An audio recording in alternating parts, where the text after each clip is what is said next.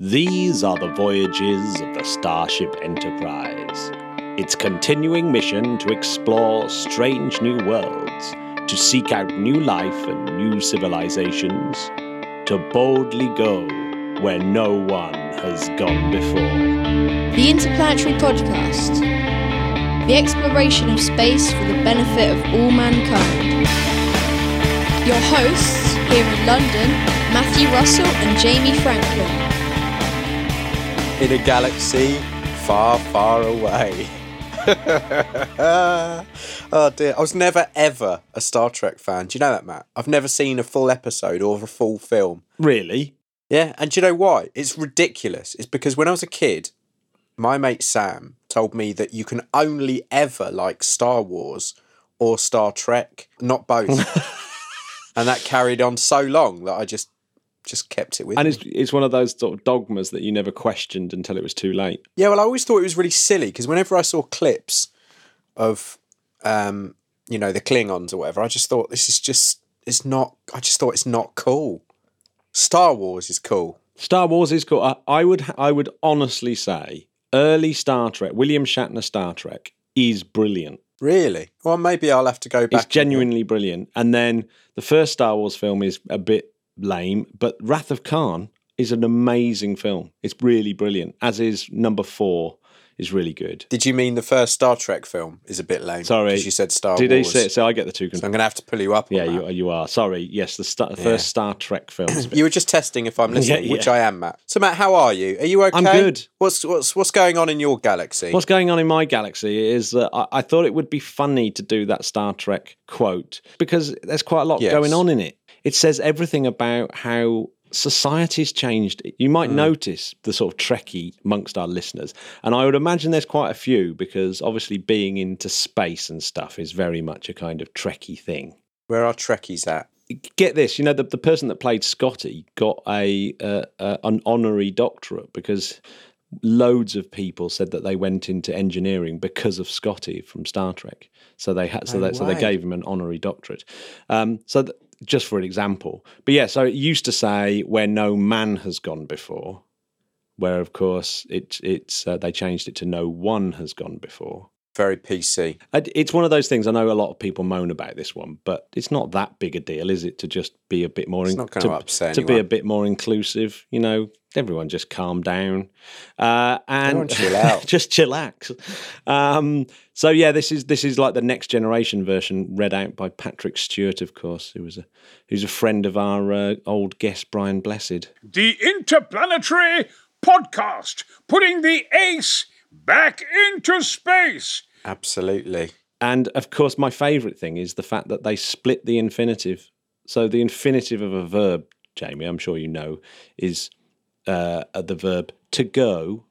That is the infinitive Yes. of that. Uh, so I go, you go. But the verb is to go, and that's the infinitive of that verb. To split it is to put a word in the middle of that of that uh, infinitive. So to boldly go, you've you've split the infinitive, and for some people, that's a grammatical error.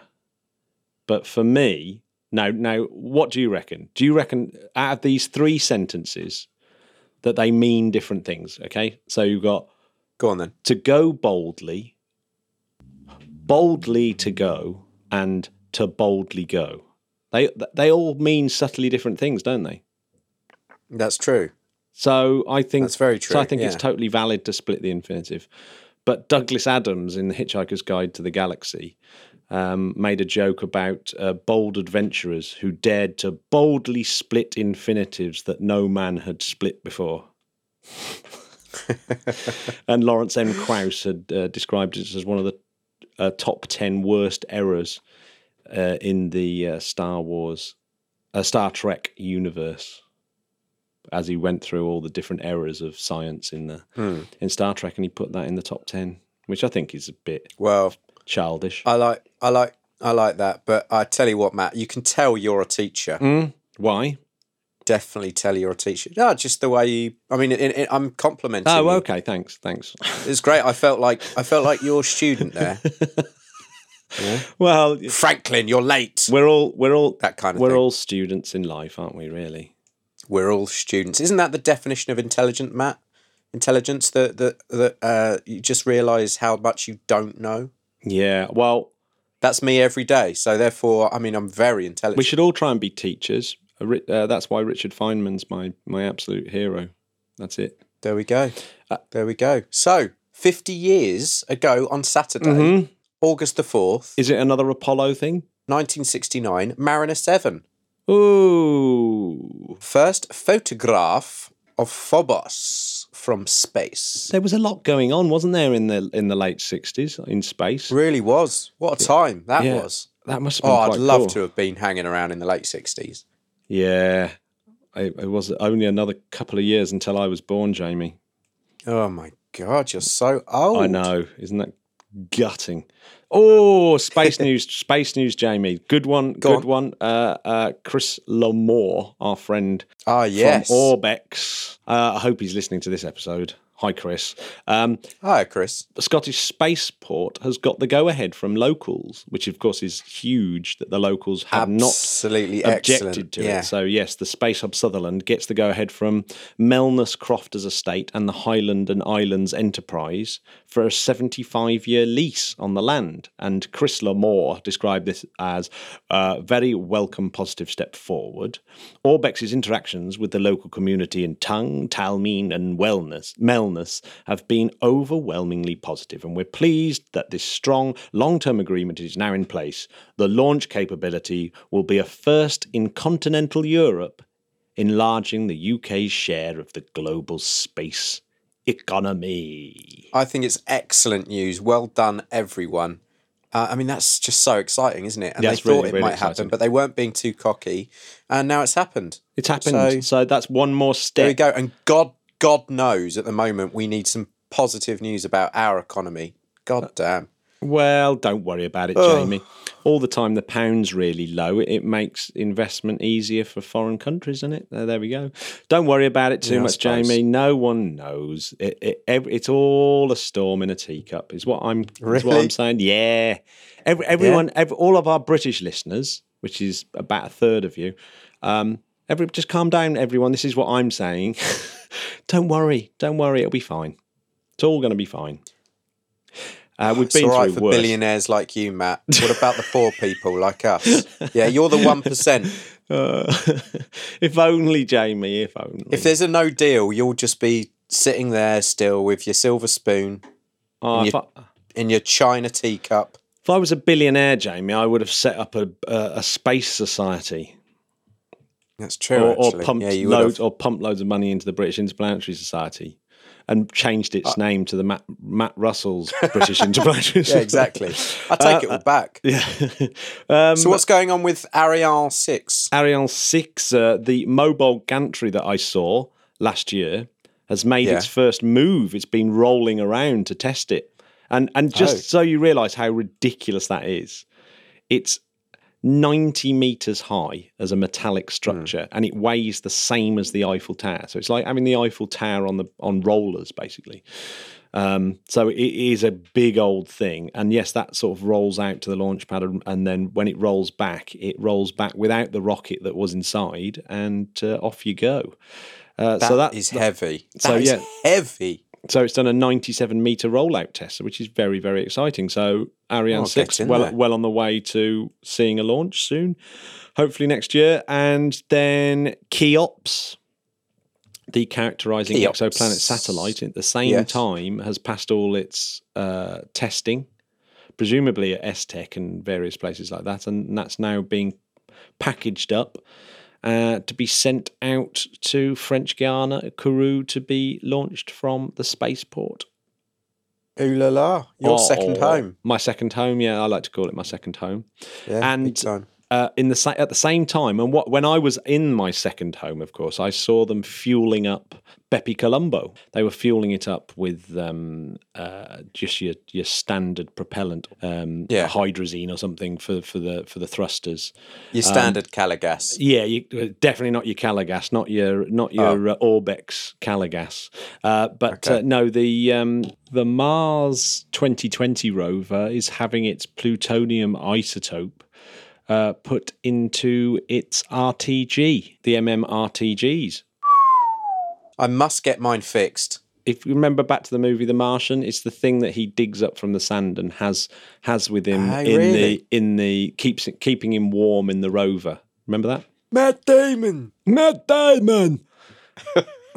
I love Oh, that. I love that bit in that film. That's, That's so fun. simply, simply genius. Really good. Really big news this week, though, was Collins Aerospace. Hmm. No, nothing to do with Michael Collins, by the way. There's quite a few Collins Aerospaces that are, that are based in Britain as well. I noticed they're dotted around Oh yeah. Britain. Yeah, a lot of it's military hardware sort of stuff. But we've talked about them and ILC Dover quite a few times when we went through our spacesuits special We did. They have un, they've basically set, unveiled that the fact that they were working on the next generation of spacesuit together, and so in some ways this this kind of means that we're closer to going to the moon than everyone thought because it was like uh, that was one of the big kind of blocks was oh god we haven't even got any spacesuits for for 2024 but it turns out that these two companies have been working on it and uh, Well, some- that's a good thing. yeah, it is. I mean, sort of took about took about lucky. So they revealed that at some big event on Capitol Hill last week, uh, and yeah, so that that it, it's it's they've they've they've been curing a few problems with the old spacesuits because they built the old spacesuits, by the way. But both these companies were involved in the current. Um, the When are they sending me mine? Um, I think I, I do With think my that, with my cannibal corpse patch on the back. I think that is that is coming soon. It's coming, is it? It's in yeah, the post. It's in the post, yeah. Okay. But you do need to I'll put your two and a half million pound down payment on it. You you you did remember. Yeah, I'm that, good for it. Okay. I'm good for it. okay, so you're just putting it on a tab. Stick it on my tab. Just stick it on my tab. yeah, they'll be fine with that. Uh, so yeah, it's got it's got uh, it's got carbon dioxide removal technology, a breakthrough technology, they reckon. So. Uh, so that significantly reduces crew maintenance time. It's much better than the I'll tell one. you. I'll tell you what else it's got, Matt. Improved mobility joints Mm, and a ambulatory. I think ambulatory from the Latin ambulatus to to walk. It's got improved mobility joints and an ambulatory Mm. lower torso Mm-hmm. that will allow astronauts to traverse hazardous terrain, perform complex tasks, and closely examine, handle, and collect geological samples from the surface. This is important because, as we know in the past, Matt, so many astronauts have said how just how difficult and how tiring it can be performing the simplest tasks. So this is good news. This this I think is the really big one actually. An upper torso structural component with advanced sizing features to enable a large anthropometric range of astronauts. Now what that really means is spacesuits are no longer sexist. I guess. Got it. So the upper torso can be resized quickly without tools. So in in other words, we are in that same situation. Remember a, a, um, a few weeks ago when they cancelled that spacewalk uh, featuring Anne McClain and Christina Koch. Yes, I That- remember. and and that that really all came down to the fact that spacesuits really back in the in the seventies were sexist. Really, you, you couldn't really Yeah. get around it. But but but that you know they were designed at a time when most astronauts were male. Uh, And what's what's incredible about that? You think, God, as well, surely they've built better ones since. Well, no. The the spacesuits that they're using at the moment were designed in 1974, flown first in 1981. They built 18 of them, and and 11 of those original 18 are still the ones being used. That's just in- insane to me. Yeah, so so you know, those, I mean- yeah, so those spacesuits Wow. that oh, they just just keep using the same ones over and over and over and over again with a bit of servicing every now and then. They, they Hmm. every six years they get serviced, or every twenty five EVAs. So it's it's an amazing it's an amazing thing. So yeah, that that these are the first new spacesuits for a very long time. Well, it's about time people recognised boobs. Is Well- what I'm saying. Well, and and just smaller physiques and smaller frames, maybe. But it's it's um For yeah. me. yeah, exactly. I mean, it, Just in thi- case I'm an astronaut. This this won't disadvantage people like you, Jamie. The, Could the- I still wear my Cuban people, heels The in a in a astronaut suit? snake hip, snake hip hobbits.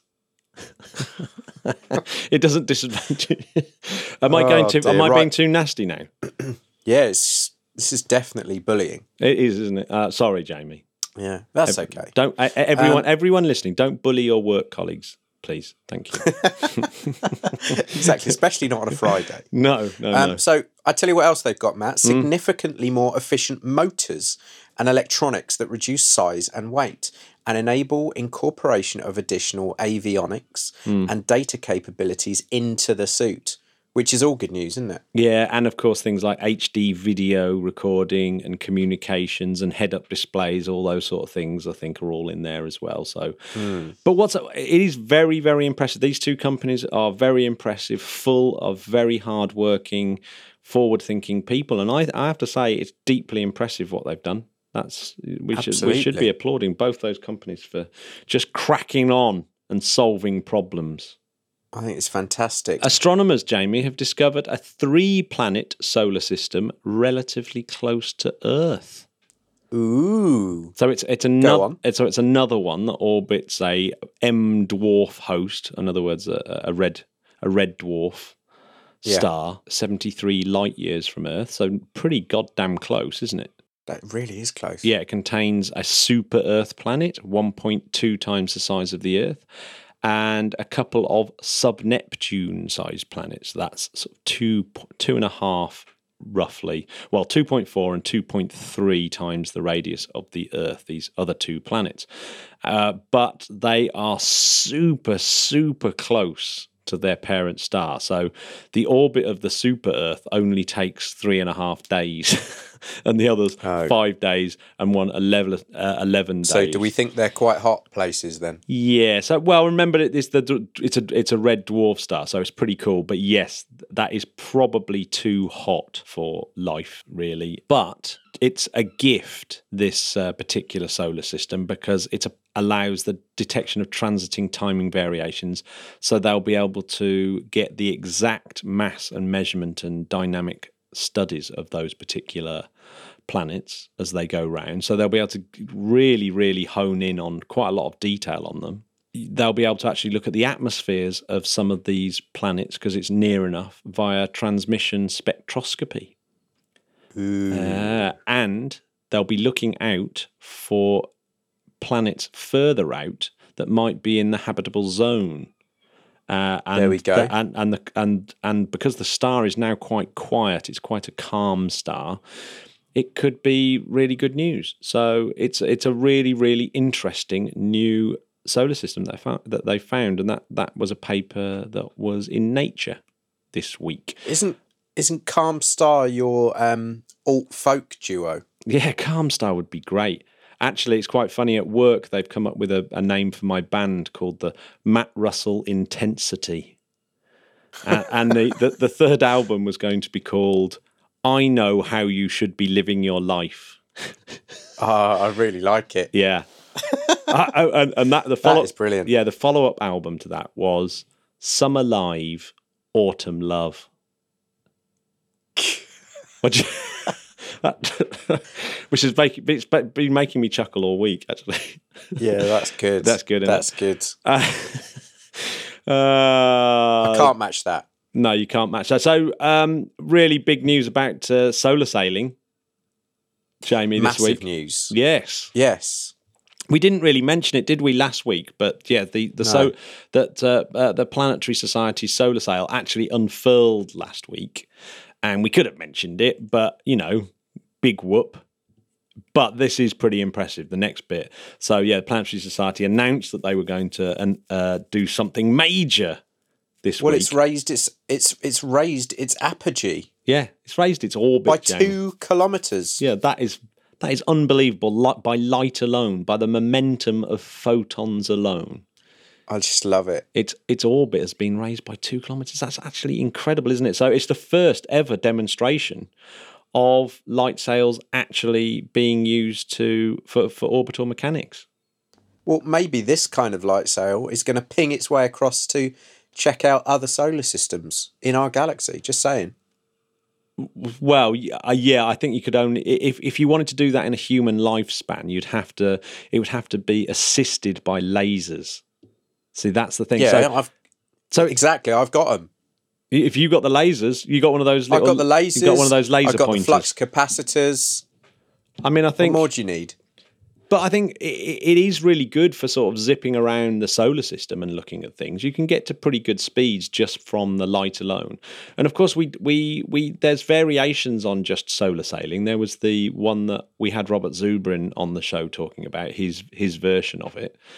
oh, Um, Zoobs. Yeah, we did. So there's quite a lot of different ways of doing this, but this is the first time it's really been demonstrated.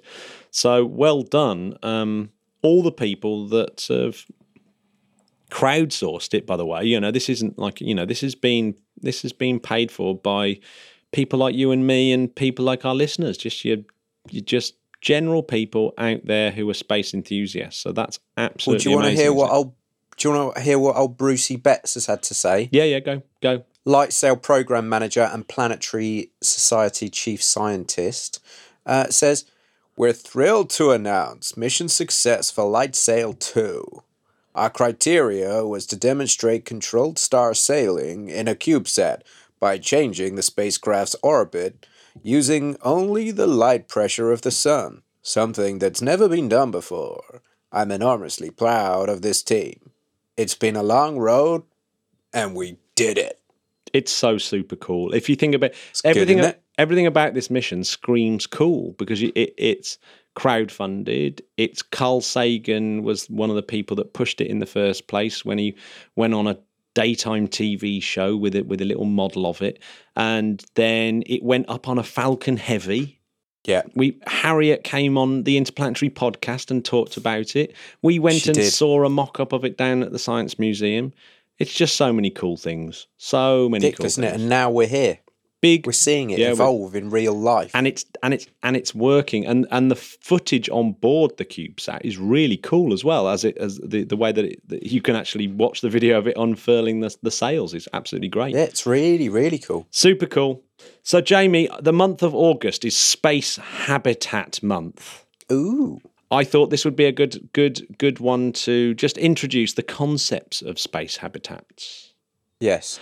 And uh, I know a lot of a lot of uh, people out there are aware of the system 5W1H. Do you know what that is? Who isn't? Which is sometimes called the six W's, which is who, what, where, when, why, how. Now I'm assuming they're, Exactly. ca- they're counting the W in how as the sixth W, which is why I call it 5W1H. It's like a boy band, but it's just me. Or five women, one hunk, one hunk, and that I'm the Ah. hunk. that is your kind of band, to be fair. That's really good. Good evening, Ilfracombe. We're five women, one hunk. This song is Space Habitats. Wasn't that the name of that charity single when you joined the Spice Girls? It was. We raised a lot of money. So yes, over the over the next over the next few weeks, what we're going to try and do is delve into some of these who, what, where, when, why, and how uh, questions about space habitats, space settlements, space living stuff. And it, it's Totes. it's it's such a massive and brilliantly interesting subject, Jamie. So let's first of all start with a breakdown of what what is a space habitat or settlement. What do, what do we actually mean by that? What's a, a really basic definition? What what what would you say was a, a basic definition? Of, Well, it's got to be permanent human habitation, not on our Earth. That's a yeah. So that's it really. That's that that's right? what we're going to be talking about. If yeah, lots of humans able to live somewhere else that's not Earth, but permanently as well. It can't be like the the International Yeah, Space Not Station just a week. is not a space habitat. I mean, because the funny No. thing is, we don't really have a proper space habitat at, at the poles, at the Antarctic, do we? So it's Exactly. like you know, it's still fully dependent on on the rest of Earth to keep it going. They couldn't they couldn't do it on their own. Um, Yep. so what about where, Jamie? Can you think of like different places where they could where these space habitats could be? Uh, where, Matthew? Hmm. We're talking near Earth space. Mm-hmm. We're talking the moon. Mm-hmm. Talking your favourites, Lagrange points Mm-hmm. and other micro G orbits. We're talking the inner planets, which, as you know, is Mercury, Venus, and Mars. Mm-hmm. We're talking the asteroid belt. We're also talking the moons of outer planets. Some of my favourites are Europa, uh, Callisto, and Ganymede, and Saturn's Titan, Enceladus, and others. Uh, we're also talking the Trans Neptunian region and a BIS favourite, interstellar and intergalactic travel. Yeah, space habitats where you're actually traveling. Hmm. You know these world ships and generation ships and stuff like that. Obviously, we we had we Yeah. talked about generation ships and world ships before, but yeah, to, to have them as part of like thinking them thinking about them as space settlements is really really really really interesting. I've been lo- reading loads of BIS journals on that. Uh, it's it's super interesting. They're so, they're really into that. So yeah, so Totally it's is. it's not just living on a, on the surface of another planet. It could be yeah, living in space stations, and and in fact, if anything, more work has been done on space habitats that aren't on other planets. So that's So let me ask you this, Matt. Mm. Who are we talking about? well, so in terms of obviously who is it's the it's the human race that need to be going up and, and doing this, and I suppose it would be workers and stuff like that. But who's actually looking into this at the moment? Well, the British Interplanetary Society are looking into it. In fact, that will be one of the last guests that we have on, because it turns out not only are we running um, uh, Space Habitat Month, it turns out that they're doing a Space Habitat special as well. So they're compiling all their space settlement stuff together. And it's Jerry has been doing that. And put put shout out to poor Jerry, who's who's who's, had a uh, like a really bad accident. So it's he's Aw. yeah. So he's in he's in a pretty poor way, old uh, poor old bean. So shout out to Jerry. Get well, Jerry. Get better soon. But uh, yes, I'm gonna I'm gonna meet up with him uh, later this month, and uh, and go through all the things that he's been digging up uh, recently with what the British Interplanetary Society have come up with, which includes stuff by Alan Bond as well. So that should be super exciting. There's also the Well, national that's the National Space Society. Um, we had Rod Pyle on, who's very as- associated with that. He um, they, they've been working on their the American equivalent, I suppose, of the BIS, and they they've been they they have a huge section on their website dedicated to space settlements.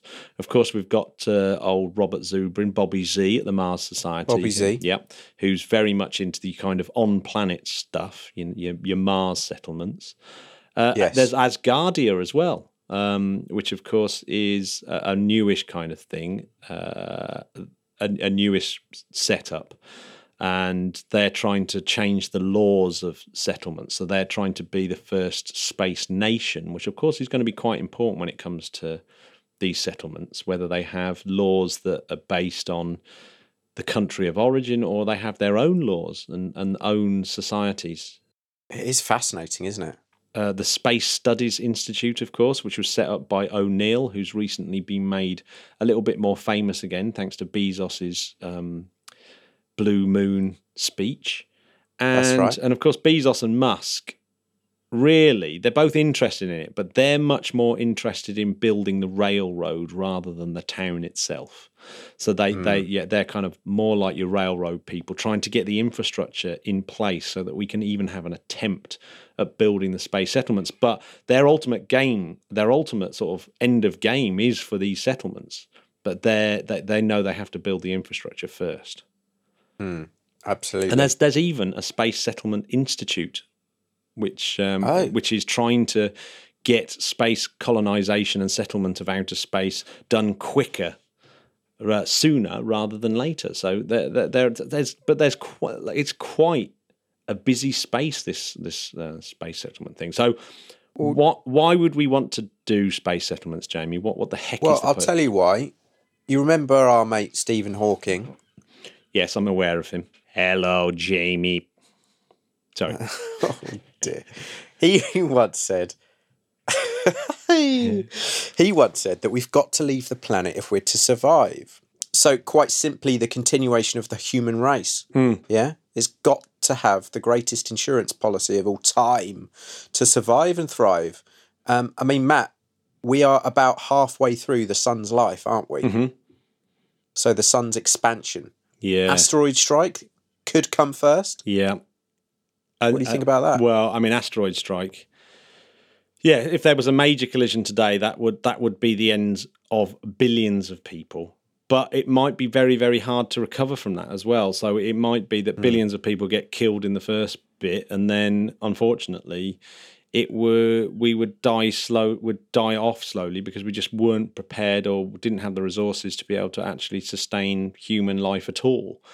But what's amazing about Could could evolution start again after that? Well, I mean, There's lots of interesting questions. Well, I mean, evolution has. I mean, it, we've had f- five of those absolutely catastrophic events. Like one of them, you know, one of the sort of big ones knocked out ninety six percent of life on Earth, which was something like And the dinosaurs. Yeah, so seventy eight percent of species lost. But yeah, you know, re- evolution recovers. Like the, the kind of ecosystems recover over millions and billions of years. That's not a problem. But humans almost certainly get wiped out by that kind of stuff. But what's incredible about a space settlement is it's a kind of double whammy. So say if Earth did get hit, then the surviving humans would have much more of a chance if they had help from, you know, a a Mars settlement or a, or you know huge um, near Earth settlements that were able to sort of uh, supply resources and actually help out fellow humans. So it, were much more likely to survive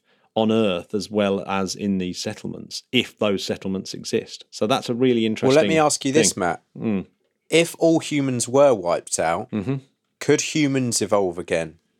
Uh, it, it's extremely. I mean, surely, potentially, yes. Well, it, I think it's extremely unlikely. It's like you need the exact conditions for humans to evolve, and there's lots of other, diff, you know, there was lots of other different sort of sapien types, and it's just you know really, really niche kind of elements that mean that that comes. I mean, yeah, something. Will in, in I mean, really, the better question to ask is: Would intelligent life uh, re-evolve? Whether it's human or not Very is kind of irrelevant. But yeah, with intelligent life?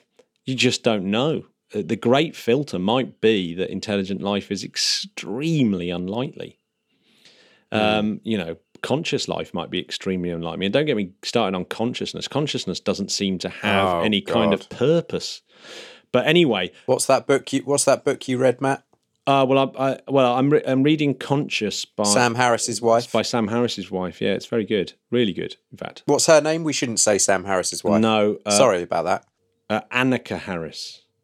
Annaka Harris. There we go. Check it out. Yeah, Annaka Harris is con- conscious. and Conscious is very good. Another thing about building space habitats is that you could you could find asteroids that were going to hit the Earth, and actually intercept them, tear them apart, and use them to build a space habitat. Double whammy again. Hmm. Cool is that? Very cool. How and when really, I think, is what we're going to be spending most of our time on. It's the tricky bit.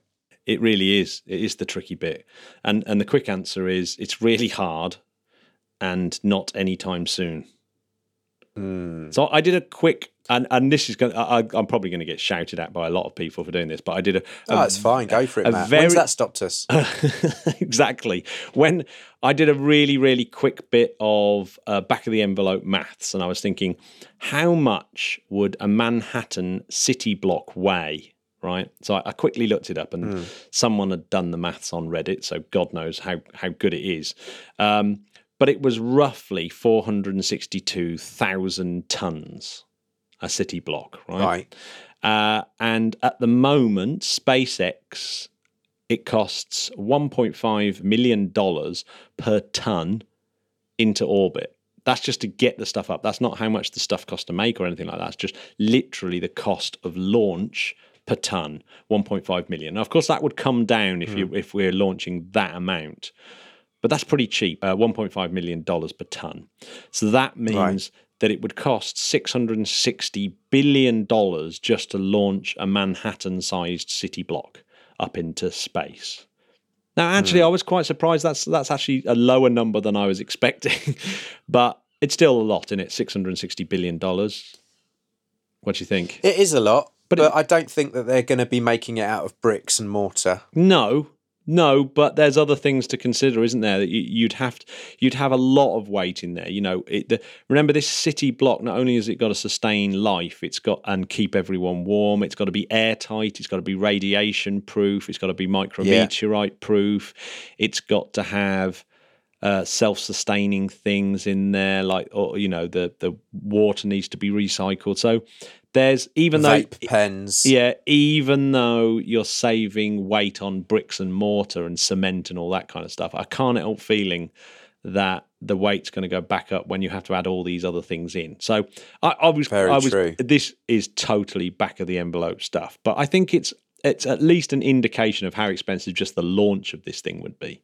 Hmm. Um, so over the next, over the, I guess the next few weeks, we'll talk about the materials that you can use for outer space settlements, the various types, the energy source. And this came up last week, wasn't it? That that the energy source I think is really important. At the moment, we've got um, Yeah.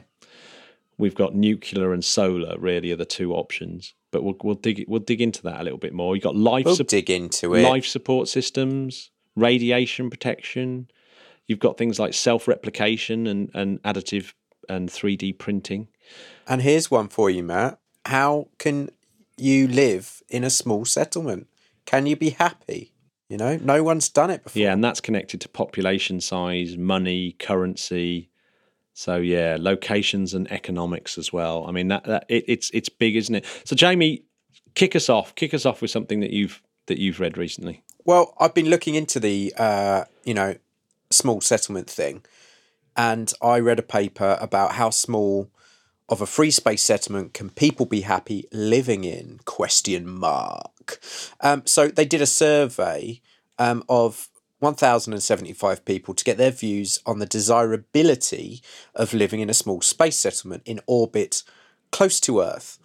Um, and 6% said they'd be happy living on a cruise ship type of size with 500 other people and donate 75% of their wealth to permanently living there in orbit.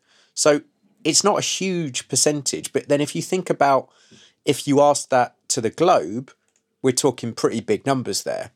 Hmm. But what would the minimum size settlement be? It was once believed that a minimum size was determined by the rotation rate needed to achieve 1g of pseudo gravity at the hull. The highest rate believed acceptable was 2 rpm, as anything higher than that would make people feel a bit queasy. Uh, but studies have shown that people can adapt pretty quickly. Matt, could you imagine if you couldn't adapt and you'd sold everything to go and live on this ship? Yeah, do, That would be pretty dark, wouldn't it? Yeah, that actually that's really weird because I did hear about a study that's really was quite recent where it was yeah trying out these various you know rotating um, ideas and yeah Yes. if you if you if you step it up you can slowly step it up so people don't feel sick with this kind of when you turn your head it kind of pushes you to one side because of the Cor- Coriolis effect and all those kind of things um, Yeah. but if you slowly adjust to it, apparently, yeah, you do adjust to it. So, and it's obviously much better. I mean, there's so many things to be ironed out there in terms of Oh, how, just- how it's yeah, going it's to do yeah, how is it how is it going to affect your physiology? What's the lowest G that you can have where you don't get osteoporosis and all those kind of you know bone Mm. bone and muscle loss you know because what you want to do is aim for the lowest one possible so that you have to come up with the smallest amount of engineering to, to sort of overcome it but yeah, that's Exactly that. It's, Well, it's really interesting. so it's A lot very of- interesting lot, stats. A lot of interesting research on that at the moment. Yeah. Really is. Well, at least 30% of all respondents said they agree agree with at least one of the below. Uh, one, they would like to live permanently in a space settlement. Two, a settlement is no greater than the size of a large cruise ship. That's enough. That's fine. Three, no more than 500 people is enough. And four, they would be willing to do, do, devote at least 75% of their wealth. So that's at least 30% said that they would agree with uh, at least one of those. I mean, it seems like the idea of actually living in space is the main motivation for people to go. Because I think a lot of the people that they asked were actually kind of into space, space enthusiasts, which isn't really fair. Um, but would it change over time? Hard to get away from your neighbours, Matt, if they're noisy, isn't it? Yeah, but it but it kind of is anyway. It is on Earth, isn't it? It's like I bought a house. Oh, tell me about you it. You buy a house, and if your next door neighbour's noisy, that you know you're stuck in this. You're in a similar sort of hard. situation. It's not easy. It's not quite as bad, admittedly, and you can you know you can stretch your legs quite a little bit more. Uh, it's it, yeah, but I I think that this is quite a positive study. I think in the end, their their conclusion kind of pretty much agrees with that. And like that, that six percent who are willing for all of those things is enough, isn't it? If you that that that means that you can do Yeah. a, an early spa- a space settlement, and their kind of uh, their back of the envelope thing was that you'd have a one of these like. Uh, I don't know a, a, space settlement, like a massive cruise ship style thing, rotating out in space that was hundred meters across, and uh, would only have a mass 20 times that of the International Space Station. And it would be 500 kilometers away, so twice the uh, so twice the height of the orbit of the um, International Space Station. But yeah, 20 times heavier. But that kind of means that at least we know that that's feasible to build, right? So we know that that, that it's feasible to build. And if you did build it, um, people might actually go to it. That there probably is There enough people that would, do, you know, donate their entire wealth and go live on it. That you could just about Sounds fill it. like an old baseball film with a ghost in it. Yeah, if we build it, they'll come. Well, Matt, we're back to the old mental health questions. Do you think you could do it? Um, I ju- You'd give it a shot. I know you. You're very positive. It'd be quite good, wouldn't it? I mean, I think it would. I think the the interplanetary podcast numbers would go up if if one or both of us lived li- lived on a space settlement, wouldn't it? Definitely. I think Yeah. so. It'd be worth it just for that, Jamie. You know that that my entire life is devoted to that, and you know I bet the Wi-Fi up there would be amazing don't as well. don't care about the kids. Don't mind if I don't see them again, as long as the plan, as long as the pod is doing well. Exactly. exactly. So listen, Matt. Um, it's been lovely chatting to you. Have you got anything else for me? Well, I was just I, I, I didn't have time to write this up this week. I've been pretty busy, as you know. So, uh, but but I've got August off, Yes. like I said. So I'm going to devote a lot of time to this um, uh, to this old thing. So we should get some pretty cool episodes. So I'm looking into the We've got some great numerical cons- numerical constraints on the size of generation ships, and they've been Yeah. using things like the Monte Carlo method to um, work out you know how many people you can actually feed on these things and how many people will die and what, what how many people you need to actually be on the ship. So that's really that's really an exciting one to look at. I think that might be one of the later ones the uh, these kind of generation ships that head out into the into the void um, Into the void. but I also saw a, a- a really interesting one this week about using aerogel, you know, that sort of really, really Oh, yeah. light stuff. Well, it turns out Yeah. that you can use that as a kind of solid state greenhouse. So if you cover Oh. if you cover the Martian surface with a layer of aerogel, it would actually warm up the surface enough where the uh, where you'd get liquid water. So you could have uh, like these kind of little mini greenhouses by just sticking aerogel on the ground. So that was well, that's all we need then. Yes. How much do we need? not that much, two to three centimeter thick layer, and Perfect. and that would yeah that uh, and it would allow visible light through for photosynthesis, but also block ultraviolet radiation and raise the temperature. So it did seem like that this was like almost miraculous use of aerogel. Um, uh, so yeah, that was in a paper by R. Wordsworth. And again in nature, and in- again in nature, and that's yeah, enabling Martian habitability with silica aerogel. So that's quite a, a that's quite a cool breakthrough in itself. So I'm looking out for those sort of things. So if any of our listeners see that kind of thing, then let us know. And t- Please let us know. and talking about listener responses, I, I cannot believe how brilliant the listener response has been to our shout out for places to uh, crash when we do our America road I know. trip. Can you believe it? Uh, we've pretty much We've got every city sofas. covered. It's Yeah. brilliant. this is genius. So, yeah. Thank you so much, peeps. We're going to take you up on it for sure. We are going to take you up on it. So e- even if even if you thought we were joking and you were joking, we're not. Yeah, we're not joking. Please give us your be sofa. absolutely amazing. Come hang with us. I, I can't. I actually we want you to be in the poddy. imagine how cool that would be know? hanging out with with space podcast listeners in America. It's just going to be absolutely Getting brilliant. them involved, Yeah, get, having some beers, having some beers with our space brothers and sisters. Oh, that's- I think we've got to make it happen. I can see our road trip happening next year. yeah. What, Matt? Yes. I've got to go, unfortunately. Okay. Um, but I would like to say farewell to everyone Mm-hmm. and to you. Okay. I want to wish everyone a happy weekend and um, stay safe. Thank you, all our patrons, every single one of you. We absolutely love you. Thank you to all our listeners. We love you. We absolutely love you. And Yeah. any more information that you want, pop over to interplanetary.org.uk or putting the ace back into dot space. Thank you very much. Bye bye, Spodcads. Have a lovely day. See you. Bye bye. Bye.